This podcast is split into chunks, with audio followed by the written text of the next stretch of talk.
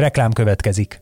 A podcast készítés élvezetes, de körülményes dolog. Nem csak mindenféle eszközökre, meg stúdióra van hozzá szükség, de elkötelezett emberekre is, akik előkészülnek, utána járnak, rögzítenek és vágnak. Ezen feltételek megteremtésében segítenek minket és kiadónkat, az egyik legnagyobb független hazai médiacéget a hirdetők is. Mint például a Vodafone Podcast Pioneers programja, amely támogatásával ez az adás is készült, és amely arra jött létre, hogy segítse a magyarországi podcastgyártást. Reklámot hallottak. Üdvözlünk benneteket! Ez a Vezes Csapatrádió, Magyarország legolvasottabb autós lapjának Form 1 és beszélgetés műsora. Beszélgető társaim Baka Gábor, Kovács Olivér, jó magam pedig Fehér Patrik vagyok. Írásainkkal rendszeresen találkozhatok a vezessen. Az utóbbi években Olivérrel ketten írunk a legtöbbször a sporták híreiről, legyen szó időmérő edzésekről, vagy futambeszámolókról, versenyző nyilatkozatokról és interjúkról. Gábor pedig a vezes veterán szakírója, aki évtizedes rutinnal igazodik a sporták világában, az ő Forma 1 cikkeit pedig évtizedeken keresztül olvashatátok, sőt, ha rendszeresen megtartotok, legutóbb Szújó Zoltán és Réber Gáborral készített interjút, úgyhogy ha az műsort végignéztétek, akkor olvassátok el ezt is nyugodtan. Azt mondom, hogy vágjunk is bele így a bemutatkozás után, mit gondoltok. Kezdhetjük, persze, persze. Nyilván a hétvégén jön a 2021-es szezonnyitó, de arról még nem sokat tudunk beszélni, ellenben arról, hogy mi volt nem, nem rég, arról már sokkal inkább, hiszen nem még le, lezajlott az első és egyetlen háromnapos szezon előtti teszt. Igen. Ilyen rövid teszt még nem is volt a Forma 1 történetében talán, ami, ami így közös, közös gyakorlásra adott lehetőséget. Mennyit számít ez a, a, idei szezonban, tekintve, hogy kevés változtatást lehetett végrehajtani a versenygépeken 2020-hoz ennek, képest? Ennek komoly jelentősége lett, hiszen az, hogy három napot gyakoroltak mindössze a szezon előtt a csapatok, az egy drasztikus csökkenés. Tehát ahhoz képest, hogy évekkel ezelőtt még 8 meg 12 napok álltak rendelkezésre, ez szinte elenyésző, és, és az előzetes félelmeket beigazolta az is, hogy már a csapatok is szinte egyhangúan azt mondják, hogy ez 2022-ben nem fog működni. Már csak azért sem, mert jövőre jön az új korszak, más szabályok jönnek, aerodinamikai értelemben megújulnak az autók, úgyhogy ez nem, egy járató út. A másik, amit érdemes megjegyezni a tesztek kapcsán, hogy, hogy valamilyen szinten örültek annak, hogy Bakreinben volt legalábbis előzetesen, mert hogy Barcelonában mindig az volt a probléma, hogy túl hideg van, meg így időjárás, úgy időjárás, ehhez képest most szél volt, homokvihar volt, tehát ilyen szempontból még ez a kevés idő sem telt éppen idálisan a körülményeket tekintve.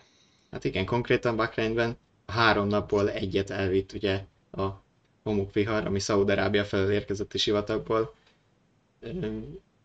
Hát ez eléggé visszafogta a csapatokat, ilyenkor az adatgyűjtés nem úgy megy, mint ahogy általában szokott menni. Egyébként de nem volt ez akkora meglepetés, nyilván nem, nem várják, meg nem számol, számítanak rá annyira, de 2009-ben is volt már Bahreini teszt, ami, ami szintén egy leszállt a sárga köd és homokvihar volt.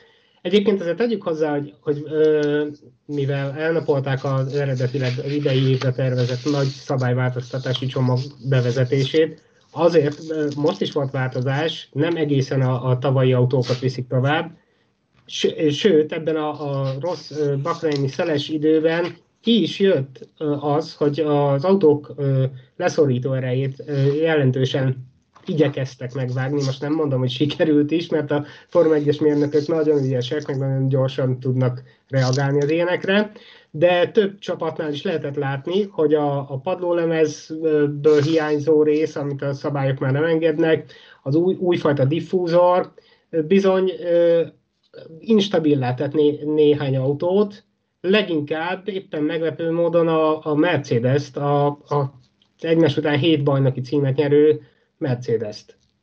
Hamilton járt a sóderágyban, megtördült, ö, meglepően gyönge három napjuk volt. Igen, ugye a szabályok ö, alkotói azt tervezték az idei módosításokkal, hogy ö, 10%-nyi leszorítő veszteség keletkezzen azzal, hogy a, a padlólemez hátsó kerekek előtti részeiből kivágnak ö, egy darabot, illetve a diffúzor környékén is módosításokat vezettek be, hogy onnan is kevesebb leszorító erőt szerezhessenek a csapatok. Ez nem egészen jött össze ez a 10%-os cél. A számítások szerint legalábbis becsléseket lehet itt mondani, 5% körül alakult ez az érték. Hát ilyen szempontból nem is ez az első, nem mondom, hogy elhibázott szabályváltoztatás, de hát az elmúlt években is beigazolódott, hogy hiába próbáltak belenyúlni a szabályokban a, a, az alkotók, egyszerűen nem sikerült a kívánt eredményt elérniük. Gondoljunk csak bele, amikor próbáltak variálni 2017-2019 környékén, nem, hogy csökkent a Mercedes dominanciája ezekben az években, hanem tovább nőtt.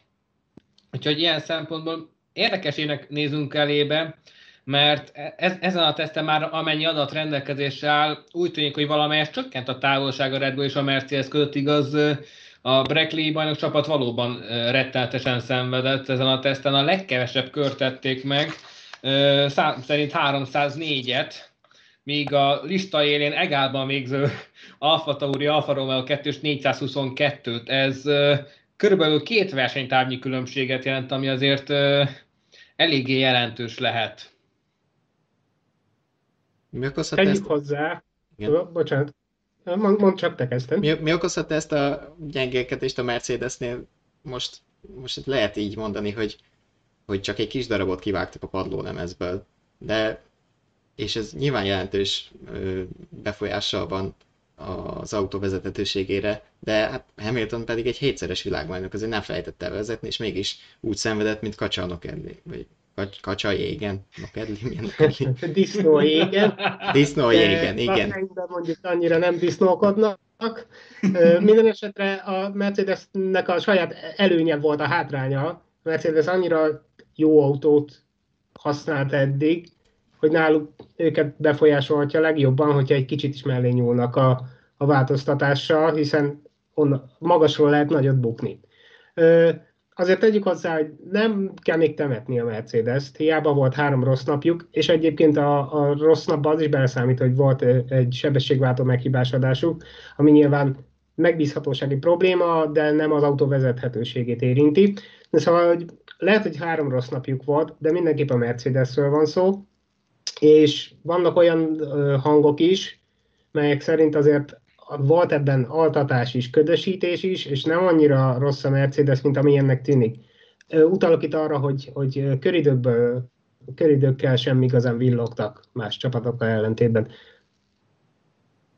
Hát ez attól is függ, hogy mennyire akarták a időmérő szimulációkra kiegyezni a történetet, hiszen több olyan csapat is volt, amelyekről köztudott, hogy nem végeztek versenyszimulált, időmérő szimulációt, ilyen volt például az Aston Martin is. A Mercedeshez még egy, egy érdekes összefüggés, ezt Valtteri Bottas is szóvá tette, hogy ez volt az egyetlen csapat, amely az autó bemutató és a előszezoni tesztek között nem tartott filmes napnak álcázott autóbejáratás. Tehát simán lehet, hogy e, e, e, ennek is köze van ahhoz, hogy ennyire látványosan gyengélkedett a Mercedes, hiszen a többiek az alatt a 100 km alatt, amit megtettek a Pirelli ultra kemény demogumiaim, az első komolyabb gyermekbetegségek kijöttek, és akkor arra adott esetben elkezdtek gondolkodni a megoldást illetően.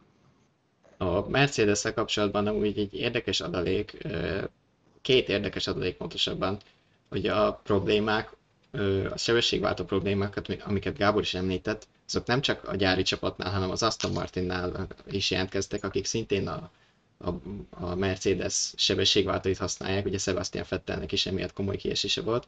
Viszont a másik ö, adalék, amiről viszonylag kevés szó esett ebben a tégteszt időszakban, az, hogy ugye a Mercedes négy ö, csapatnak is motort és hogyha a motorszállítói köridőlistát nézzük, akkor a Mercedes 1318 körre az élen szerepel, ami ugyan csak 100 körrel több, mint a Ferrari ugyanezen értéke, ők ugye három csapatnak szállítanak idén erőforrás, de azért az 1318 kör azért így is szomos három nap alatt négy csapattól. Adatok tekintetében mindenképpen előny, ugyanakkor jegyezzük azt meg, hogy ha, ha le, leosztjuk ezeket az átlag kilométereket motorszállítókon belül a csapatokra, akkor a Ferrari motoros csapatok tették meg a legtöbb kilométert átlagosan, ez 2200 kilométer, még ez az adat a Mercedes motoros csapatok esetében 1783 kilométer. Ha már szóba került a Ferrari motor, szerintem nézzük is meg, hogy velük, velük mi van, hiszen tavaly, tavaly pedig ők szerepeltek példátlanul rosszul. A Ferrari új erőforrást fejlesztett az idei évre, és a számok alapján ugye úgy tűnik, hogy nem, nem csak hogy a teljesítménye javult, hanem a megbízhatósága is jó. Ezzel együtt a Ferrari azért mégsem szerepelt kiugróan, náluk is láttunk vezethetőségi problémákat. Egyelőre nem tudni hol áll. Szerintetek a Ferrari mennyit tud előrelépni? Tud egyáltalán előrelépni? Vagy a többiek is haladtak annyit, hogy nem? Én úgy gondolom, hogy léptek előre, és nem csak azért mondom, mert Laurent Mekis is ezt mondta, ugye a csapat sportigazgatója. A, a pilóták reakciói is magas, magabiztosabbak voltak, aztán kérdés, hogy ez mennyire színjáték, de, de itt talán úgy látszott, hogy, hogy előre léptek, és, és voltak műszaki hibák is az első nap ebédszünetje előtt Leclerc kellett félre, félrehúzódni a, a pályaszélén, illetve az utolsó napon Sainz ö, időmérés próbálkozásait is kompromittálta valamilyen műszaki hiba, viszont a három napban még az, azt éreztem, hogy, hogy ők ezt most nem, nem, nem aggódnak ezek miatt. Nyilván tudják, szerintem biztosan tudják, hogy hol a helyük a jelenlegi mezőnyben, nyilván nem ott szeretnének lenni, ahol vannak jelenleg a középmezőny abszolút közepe, az, az erő sorrend maradt tavalyról, illetve tavaly hatodik helyen végeztek, szóval ahhoz képest nincs az a kincstári optimizmus, optimizmus náluk, de, de szerintem nem is aggódnak, bíznak az előrelépésükben. Hát nagyon másban nem bízhattak, és a motor már csak azért is kulcskérés, mert azt már csak az idei szezonban tudják fejleszteni, utána évekre át marad minden úgy, ahogy. És, és ami még érdekes lett a Ferrari szempontjából, hogy hogy elfelejtettem, amit akarok mondani. Szerintem a pilótákra gondoltál esetleg? Megvan, megvan. Tehát ami a Ferrari-t illeti, visszaesés biztosan nem várható, viszont most olyan anomáliák sem fognak előfordulni, mint amilyenek a tavalyi tesztidőszakot követően, hogy a a német automotoron sport ö, azt boncogatta, hogy biztos csak altatnak igazából második erők, és ehhez képest, hogy te is említetted, Patrik, ez csak egy hatodik hely lett végül, tehát, ö, de szerintem sokkal inkább benne lesznek a középmezőny elejében, mint a tavalyi évben. Nem hinném, hogy az közvetlenül az elejére ugranának, arra vannak más jelöltek is, akik nagyon biztató adatokat mutattak ebben a három napban, de talán nem lesz annyira sanyarú évük, mint tavaly. Szerintem egyébként érdemes is áttérni azokra, a, akik nem küzdöttek és nem, nem ilyen kideríthetetlen formát mutattak a Red Bullra. Róluk mit gondoltak? Hát most sokan őt, őket kiáltják ki favoritnak, aztán, hogy ebből mi igazódik be, vagy mi nem. Ahogy a spekulációk is boncolgatják, még lehet, hogy van 50 lóerő tartalék a Mercedesben, csak hát ott megint kérés, hogy mennyi a megbízhatósági faktor, hiszen a Mercedes esetében volt a két váltó meghibásodás is, arról nem szabad megfeledkezni, hogy a másik két csapat, a McLaren és a Williams saját sebességváltót használ, és egyébként a McLaren is biztató formát mutatott. Mm, én azt gondolom, hogy a Red Bull, ha nem is kiteregette a lapjait, ugye a Honda főnök azt mondta, hogy ők feltegerték a motort, de ne, nem is, hogyha kiterelgették a lapjait, de, de mindenféleképpen megmutatták, hogy velük számolni kell. Lehet, hogy csak az év az első futamain, amíg a Mercedes esetleg magára talál, de úgy gondolom, hogy, hogy 2021 elején akár még bajnok esélyesnek is lehet őket tekinteni, legalábbis biztosan küzdeni fognak azért, hogy az egyén és konstruktúri bajnokság hét minél tovább megőrizzék.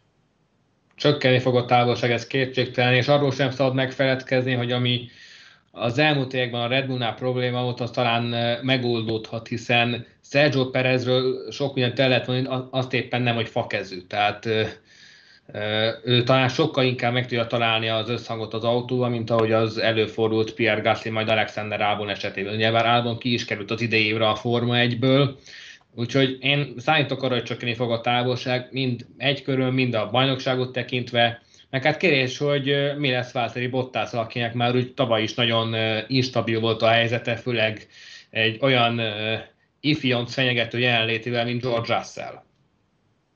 Russell mondjuk egyelőre azért a, a mezőny végében lesz idén is, a Williams ha valamennyit javult is, legfeljebb a középmezőny legvégébe érhet föl szerintem legalábbis a teszten láthatók alapján.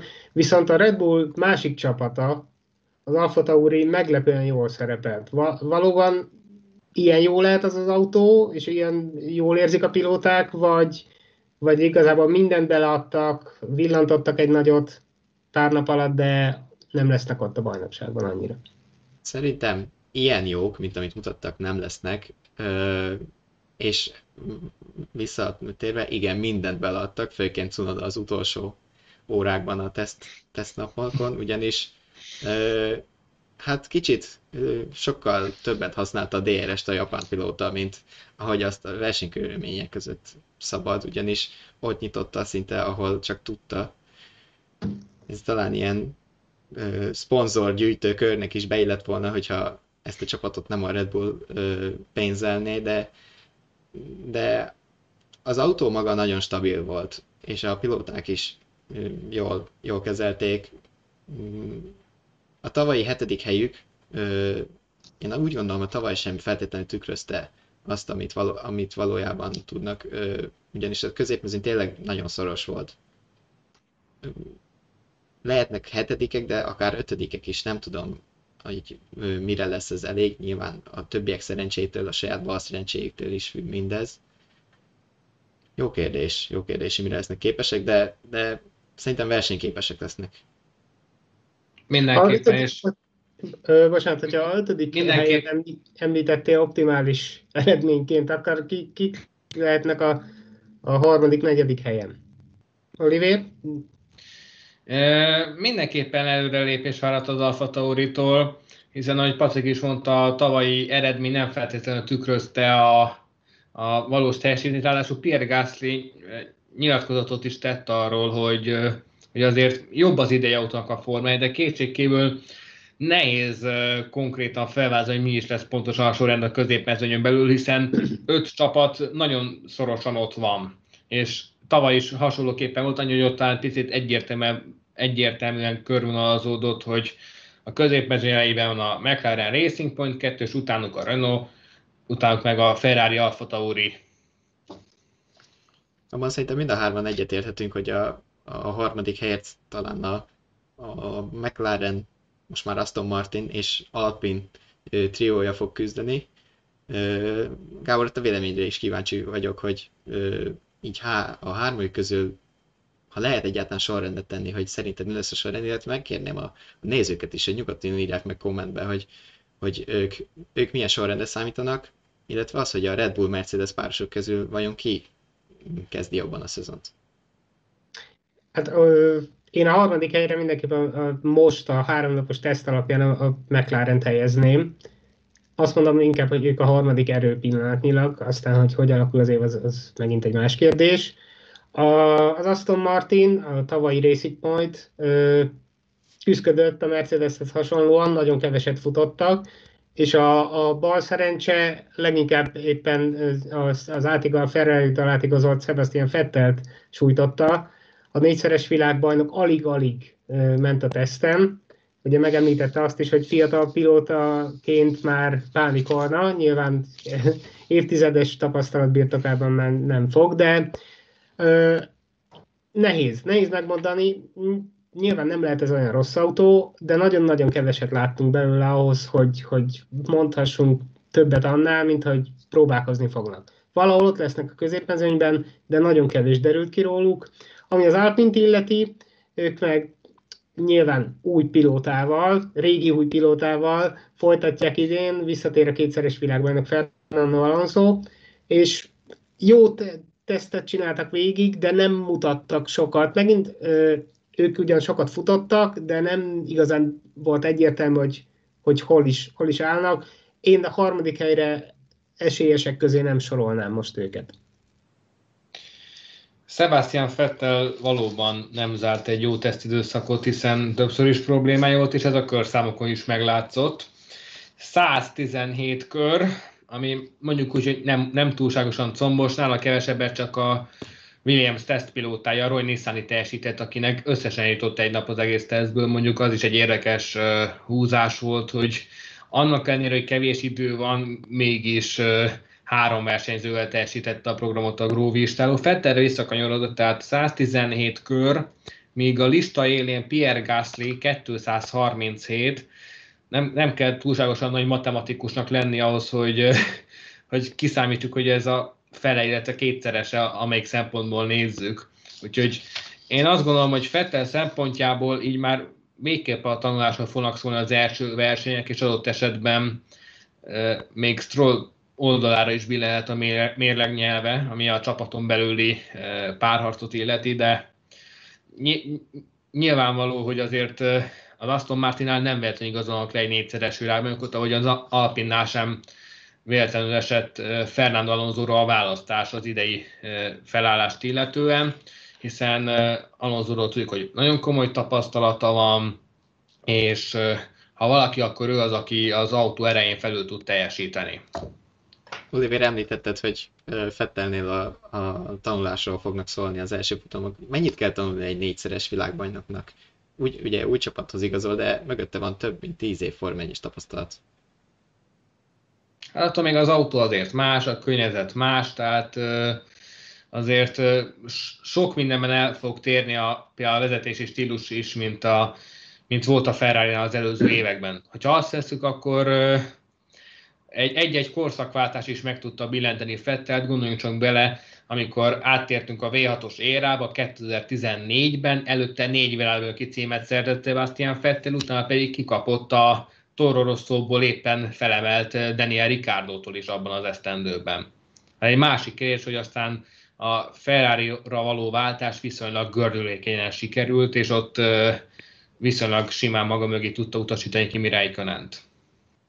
Bocsánat, hogyha már a tanulásról van szó, azért le, vannak néhányan a akiknek igen komoly, igen komoly leckék jönnek még, és igen sokat kell még tanulni. Gondolok itt a három újoncra, köztük a hétszeres világbajnok Michael Schumacher fiára, Mick Schumacher, aki végre elért az F1-be. Róla, a csapatásáról, Nikita Mazepinről, vagy a már említett Cunodáról mit gondoltok? Mick Schumacher ugye Forma 2-es bajnokként érkezik a Forma 1-be, és ha csak a junior szériákban mutatott teljesítmény tendenciáit nézzük, akkor nem vár egy egyszerű év, ugyanis végigkövethető volt a Forma 3-ban is, és a Forma 2-ben is, hogy volt egy kicsit szenvedősebb év, amikor a középmezőnyben zárt összesítésben, majd a második évét rakta össze úgy, hogy azzal kerekedett a mezőny fölé igazán. Mm, nem tudom, hogy ez a Forma 1 másképp fog-e működni, ugye ő is fogadkozott, hogy a, a gumik ö, sokkal jobban fekszenek neki, mint korábban bármikor. Mm, meglátjuk, hogy mire megy ezzel akár a mezőny többi része, akár a csapattárs Mazepin ellen. Én valamilyen szinten aggódom Schumacher miatt, hiszen amellett, amit te is mondtál, Pasztik, hogy mindig inkább a második években lett erősebb az ifjú Schumacher, azért nem éppen ideálisak a bemutatkozó körülmények, akárhogy is nézzük. Tehát nincs egy tapasztalt versenyző a csapaton belül. Nikita Mazepin ugyanúgy 0 kilométeres Forma 1 tekintetben, mint ő, sőt valószínűleg kaliberben is van némi eltérés ketté között, inkább a német javára. Emellett a ház nem egy, egy Forma 1 túlságosan jártas csapat, hiszen ők a legújabbak a jelenlegi mezőnyben, ez a hatodik szezonjuk, hogyha jól számolom. Tehát ilyen szempontból itt kicsit nehéz terep lesz Mick Schumachernek, és ezt többen is szóvá tettek az utóbbi hetekben.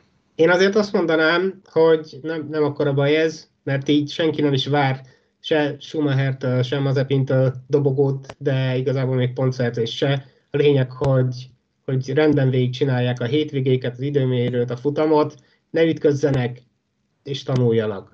Ilyen szempontból nem, nem olyan rossz, rossz azért a házban ülni. Hát meg egyértelmű is az irány, hogy nem akarnak továbbfejleszteni erre az idei autóra, inkább 20, 2022-re helyezik a hangsúlyt. Egy csapatról nem volt még szó, az Alfa Romeo-ról, Kimi Räikkönen és Antonio Giovinazzi munkahelyéről. Róluk mit gondoltok? Hát szerintem mindenképp jó, jót tett nekik a, a jobb, jobb Ferrari, jobbnak tűnő Ferrari erőforrás, aztán hogy meglátjuk, hogy mennyivel jobb valójában. Ö, nehéz, nehéz megmondani. Raikkonen ugyan olyan szép, szép időt, meg ö, ö, jó nagy távot is mutatott, de ma, igazából meglátjuk. Talán nem fognak úgy, úgy küzdködni, ahogy, ahogy tavaly, nem a mezőny legvégén, birkóznak majd a házzal, vagy a williams de ez szerintem elsősorban mindenképp a Ferrari erőforrásnak köszönhető. Az is, hogy tavaly gyengébbek voltak, egy, egy nem túl jó autóval, és idénre talán az autó is jobb, az erőforrás pedig mindenképp, úgyhogy fölérhetnek valahol a középmezőny második felébe. Szerintem egy kicsit félrevezet az Alfa Romeo helyzete, mert ha megnézzük, akkor ugyanazok a céltös gumikon Kimi Räikkönen 1.29 es időt autózott, ami 8 tizeddel volt rosszabb, mint Max Verstappen, aki viszont C4-es abroncsokon autózta a legjobb idejét, miközben Giovinazzi 1 1 perc 30,7 másodpercet futott, tehát egy másodperccel lassabbat, mint Räikkönen. Ilyen szempontból az Alfa Romeo-t valóban nehéz hova tenni, hiszen nézzük csak meg Carlos Sainz idejét, ő egyel jobb gumikon futott, másfél tizeddel jobb kör, tehát úgy nagyon referenciát sem lehet találni az Alfa Romeo-hoz. Én ettől függetlenül látom a fejlődést a himbilieknél, ami talán né- néhányal több pontot eredményezhet a szezon folyamán. Igen, de mindig ez, ez a teszteknek az egyik átka, ha lehet ezt így mondani, hogy, hogy a teszt idejéből nem feltétlenül kell sok mindenre következtetni. Jó, mindig ez történik. Lásd a Mercedes Red Bull összehasonlítást, ott is, ott is ezt nézzük.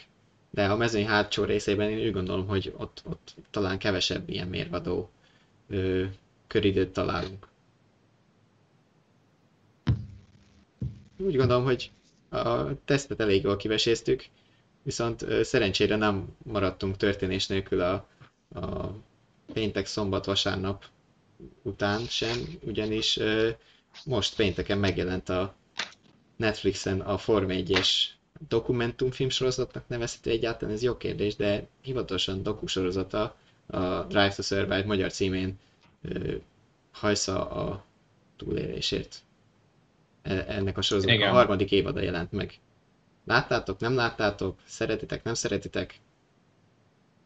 Én bevallom őszintén, hogy nem láttam. Tehát euh, én egyszer belekezdtem az első évadba, de úgy nem fogott meg elsőre annyira, hogy folytassam is, de bevallom őszintén, hogy én mindig is euh, nehezen tudtam rángodni egyes sorozatra, de majd valamikor később megpróbálkozom vele újra, meg euh, azért valamilyen szinten nem élek barlangban, tehát úgy látom a fogadtatásokat, némileg vegyes, meg az idei évad kapcsán is felmerültek olyan vélemények, hogy egy kicsit túl Hollywood, Hollywoodizált lett, lássuk a Löffernek a monzai balesetéről, ott is teletűzelték mindenféle hangeffektekkel. Én ilyen szempontból sokkal jobban szeretem a, a klasszikusabb műfajú összefoglalókat, mint amelyeket például a BBC készített azok egyszerűen parádésak voltak, voltak ott is háttérmegszólalások, de ugyanakkor egy eléggé objektív és élethű képet kaptunk az adott év eseményeiről.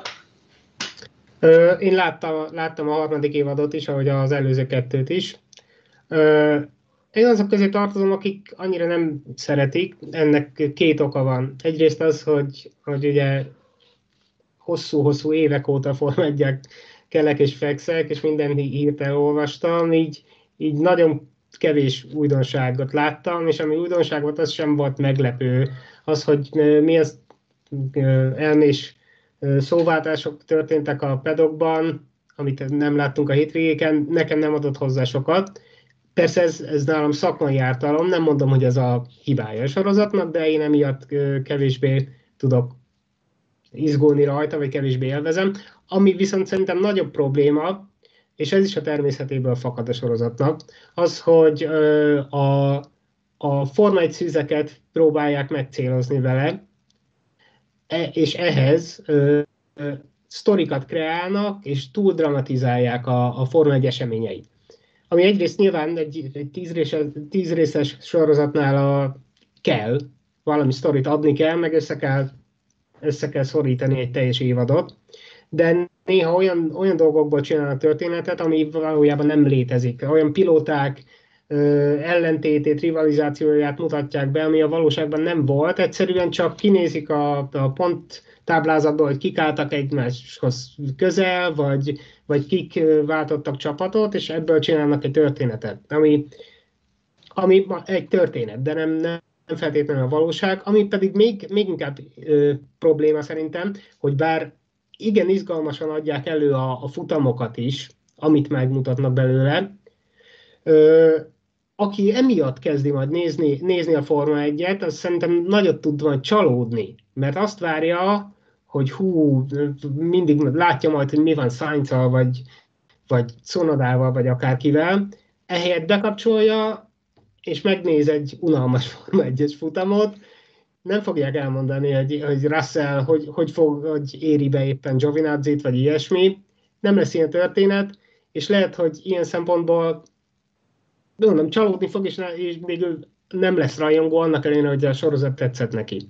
Ezzel együtt persze mondom, nem nekem, meg nem nekünk szól elsősorban, úgyhogy ö, én nehezen tudom másképp értékelni, de értem, hogy mit akarnak vele. Igen, a, a, én is láttam a sorozatot. Én megpróbáltam én is ezek miatt egy más szemmel nézni, úgyhogy egy olyan emberként, aki alapvetően nem feltétlenül követi ennyire szorosan a, a sporták történését, mint most, és ebből a szempontból igen, e, e, ezt el tudja hitetni az emberrel, hogy, hogy itt állandóan izgalom van, akció van, ami egyébként a 2020-as szezonra nagy részt el is mondhatjuk, hogy igaz volt, és itt vissza kell térjek ahhoz, hogy amit csinálok, hogy, hogy, hogy követem a Forma 1 jobban, mint az átlag, és sok más dolgot is be lehetett volna tenni ebbe a sorozatba, mint amit végül beletettek, ahelyett, hogy hamis vagy hamiskás sztorikat kreáltak volna. Hogyha csak egy, Oliver, nem tudom, hogy mennyire vagy a cselekményével tisztában a sorozatnak, és most nem is szeretnék nagyon spoilerezni, viszont már jött is egy hozzászólás erre a, a kommentek között, hogy ö, egy olyan dologra, ami kimaradt a sorozatból, és majd erre megkérnek benneteket, inkább Gábor ugye, mert te láttad, hogy nektek mi hiányzott a sorozatból. A kommentet most olvasnám is, hogy ö, például Russell Mercedes-es kalandja hiányzott ö, nagyon az egészből. Ez nem fér bele a tíz részbe, pedig ez, ez talán még egy, egy hollywoodi kassza sikernek is beillett volna. Tehát szerintem minden, mindenképp helyette Sainz, Sainz és Norris nem létező ellentétével kitöltöttek egy egész részt, hogyha valaki nem látta, bocsánat, de igen, mindenképp, szóval a, hát Louis Hamiltonról is alig-alig láttunk valakit, aki, aki beérte Mihály Schumert tavaly a világbajnoki címek számában. Igen, másrészt persze nyilván válogatni kell, tíz részben nem lehet belesűríteni mindent, de igen, az arányok is rosszak, és néha pont, pont amiatt, mert mert történetet kell gyártani, ahelyett, hogy megmutatnák, hogy mi történt. Bocsánat, hogy közbevágok, kommentben közben érkezett, hogy nekem Bottas szaunás részéből hiányzott a cenzúra. Ugye ezt nem tudom, hogy mennyire van meg nektek. A finn... Az adott jelenetet láttam.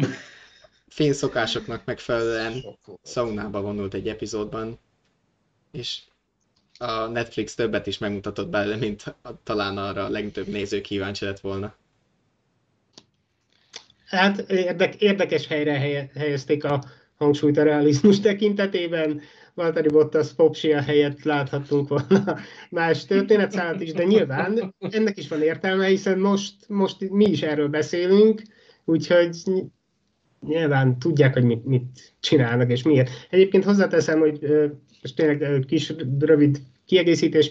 A feleségem például, aki, aki félig meddig követi a Forma 1 de nem emlékszik már a, a futamok részleteire, meg arra, hogy pontosan ki, kivel tárgyalt, hova igazolt, ő például nagyon, nagyon élvezi a szériát, szóval tényleg mi, talán mi nem a megfelelő emberek vagyunk arra, hogy megítéljük, mennyire izgalmas, vagy mennyire követhető.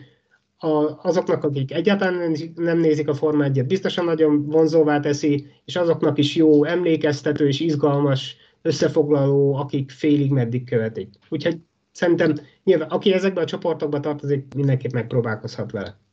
A kimaradt történet szálakhoz pedig szeretném hozzáfűzni, hogy még George Russell is szomorúan konstatált a közösségi média felületén, hogy hát ő, ő kimaradt ebből a történetből, ahogyan az egész Hamilton koronavírusos verseny kihagyás is, illetve amit még nagyon sokan nehezményeztek, hogy a Williams tulajdonos váltása az, ami kimaradt a történetből, hogy a család ugye bár kivonult, helyre jött a, az amerikai befektető alap, ez a Dorilton Capital, és hozzá kell tenni, hogy valamilyen szinten védjük a, a gyártókat, hogy azért viszonylag nehéz helyzetben voltak a koronavírus miatt is, meg hát eleve egy-egy hétvégén egy-két csapathoz mennek forgatni, és most ennek a stábnak bele kellett férnie abba a 80 fős keretbe, ami engedélyezett volt a csapatok részére az utazó stáb tagjaiként a járványi előírások értelmében. Hát látnátok még a sorozatból egy-két évadot? Vagy akár többet? Én, azt, én így is úgy is megnézem, úgyhogy nyilván jöhet, meg tényleg ahogy mondtam, és amennyire tudom, sikere van, főleg az USA-ban, ahol, ahol szeretné a, a, a Forma 1 vezetése fölfuttatni a, a sportágat, úgyhogy jöhet, jöhet, persze időközben nem csak a Forma 1 házatáján zajlik a, a motorsportos élet, hanem a határainkon belül is, ugyanis épül a MotoGP pálya Magyarországon. Olyannyira épül, hogy a múlt héten ki is hirdették a pályázat győztesét, a Board Építés Stúdió nyerte meg a kiírást, és hogyha minden klappol, tehát most elkezdik a részletesebb tervezést, akkor 2023-ban újra lesz gyorsasági motoros világbajnokság Magyarországon, ami, ami új perspektívákat nyitat meg hazánknak az automotorsport életében. E, évente 200 eseménynappal terveznek a pályán, elképzelhető, hogy más motoros bajnokságok is jönnek, úgyhogy izgalmas projekt, főleg annak tekintetében, hogy annó már volt egy hasonló próbálkozás, csak az korán sem tűnt ennyire határozottak, mint ez a mostani projekt. Tehát jelentős anyagi támogatottsága is van, és, és az utánpótlás is kezd egyre hangsúlyosabbá válni Magyarországon. Hát ugye bő tíz évvel ezelőtt, amikor ugye Talmácsi Gábor volt a, a, a motorsportos egy személyes hadseregünk, mondhatjuk így, akkor is nagy ambíciókkal hozták volna Magyarországra a MotoGP-t, mégpedig a Balatonringre, ez Sávoly, Somogy megyei Sávolyon épült volna a pálya, és el is kezdték építeni, gyakorlatilag az infrastruktúra megvan, és a, a pálya alaprajzát is kijárták, ha fogalmazhatunk így, az alapozás megvan. Gyakorlatilag az aszfaltozás és a kiszolgáló épületek hiányoznának onnan. Viszont ez a projekt félbe maradt, utána pedig egy kicsit hányatatott sorsa volt a, a területnek, manapság sem rendesen tisztázott, hogy pontosan kié is, mi, mire is használja. Elhorták a, az ott lévőségeket, úgyhogy, úgyhogy ez egy kicsit ilyen szomorú projekt lesz. Reméljük, hogy ez a hajdunánási pálya, ami 65 milliárd forintból épül, nem fog erre a sorsra jutni. Engem az is érdekel ebből a szempontból, hogy, hogy a hajdunálási pálya esetleg hozhat egy olyan komoly löketet a magyar motorsportba, hogy esetleg magyar versenyzőt is látunk akár nemzetközi kategóriában, mert hogyha azt veszük egyelőre a kétkerekűek világában még, még viszonylag alacsony szinten van az utánpótlás, tehát más a helyzet, mint túrautózás tekintetében például, tehát jelen állás szerint van egy Sebestyén Péterünk, aki az elmúlt években a Supersport világbajnokságban versenyzett, meg most eléggé nagy ambíciókkal rendelkezik Kovács Bálint a Hámoto teamtől, aki, aki már a spanyol szupersportbajnokságot célozza meg, illetve a tervekben van az, hogy az endurance, a motoros endurance világbajnokságon is indul az idén, és, és, és nagyon szeretnék megcélozni azt, hogy akár egy alsóbb kategóriában ott lehessenek a rajtrácson 2023-ban azon a bizonyos magyar nagydíjon. Hát drukkoljunk nekik. Én azt gondolom egyébként, hogy, hogy nálunk inkább fordítva működik a dolog, vagy hogy vagy nem nagyon függ össze az, az, hogy van pálya, van rendezvény, és az, hogy van-e magyar versenyző. Nyilván volt egy Baumgartner Zsoltunk, de, de ha nem is lesz magyar pilóta vagy motoros, akkor is megvalósul a projekt, ha megvan a kellő szándék és, és anyagi háttér. De igen, hát reméljük, hogy, hogy ha négy keréken a csúcs kategóriában nem is vagyunk jelen, talán a, a két keréken oda, oda kerülhetnek valaki. Igen, hát bízunk akkor a, legjobbakban is. 2023-tól 10 éven keresztül minden jól megy, akkor szurkolhatunk a kétkerekűeknek. Nos, ennyi lett volna a mai adásban. Köszönjük szépen, hogy velünk tartottatok. Köszönjük az olvasói kommenteket, vagy nézői kommenteket. Mm. És hát... Csak a nézzük együtt a hétvégi sportügyes szezonnyitót, amit nyilván utána, utána mi magunk is átbeszélünk majd a jövő héten. Igen. Ugye az események pénteken kezdődnek a szabad edzésekkel. Kétszer 60 perc. És a vezessen pedig minden eseményről beszámolunk, úgyhogy kövessetek minket ott is, vezes.hu per Form 1, kövessetek a Facebook oldalunkat, F1 and More címen találtok meg bennünket, majd a videó végén látni fogjátok az oldal nevét is. Itt pedig YouTube-on iratkozzatok fel a csatornánkra, és nyomjátok meg a csengőt, hogy értesüljetek a legújabb videóinkról, vagy az élő adásainkról. Köszönjük szépen, hogy velünk tartottatok, hamarosan találkozunk. Sziasztok! Sziasztok! Sziasztok!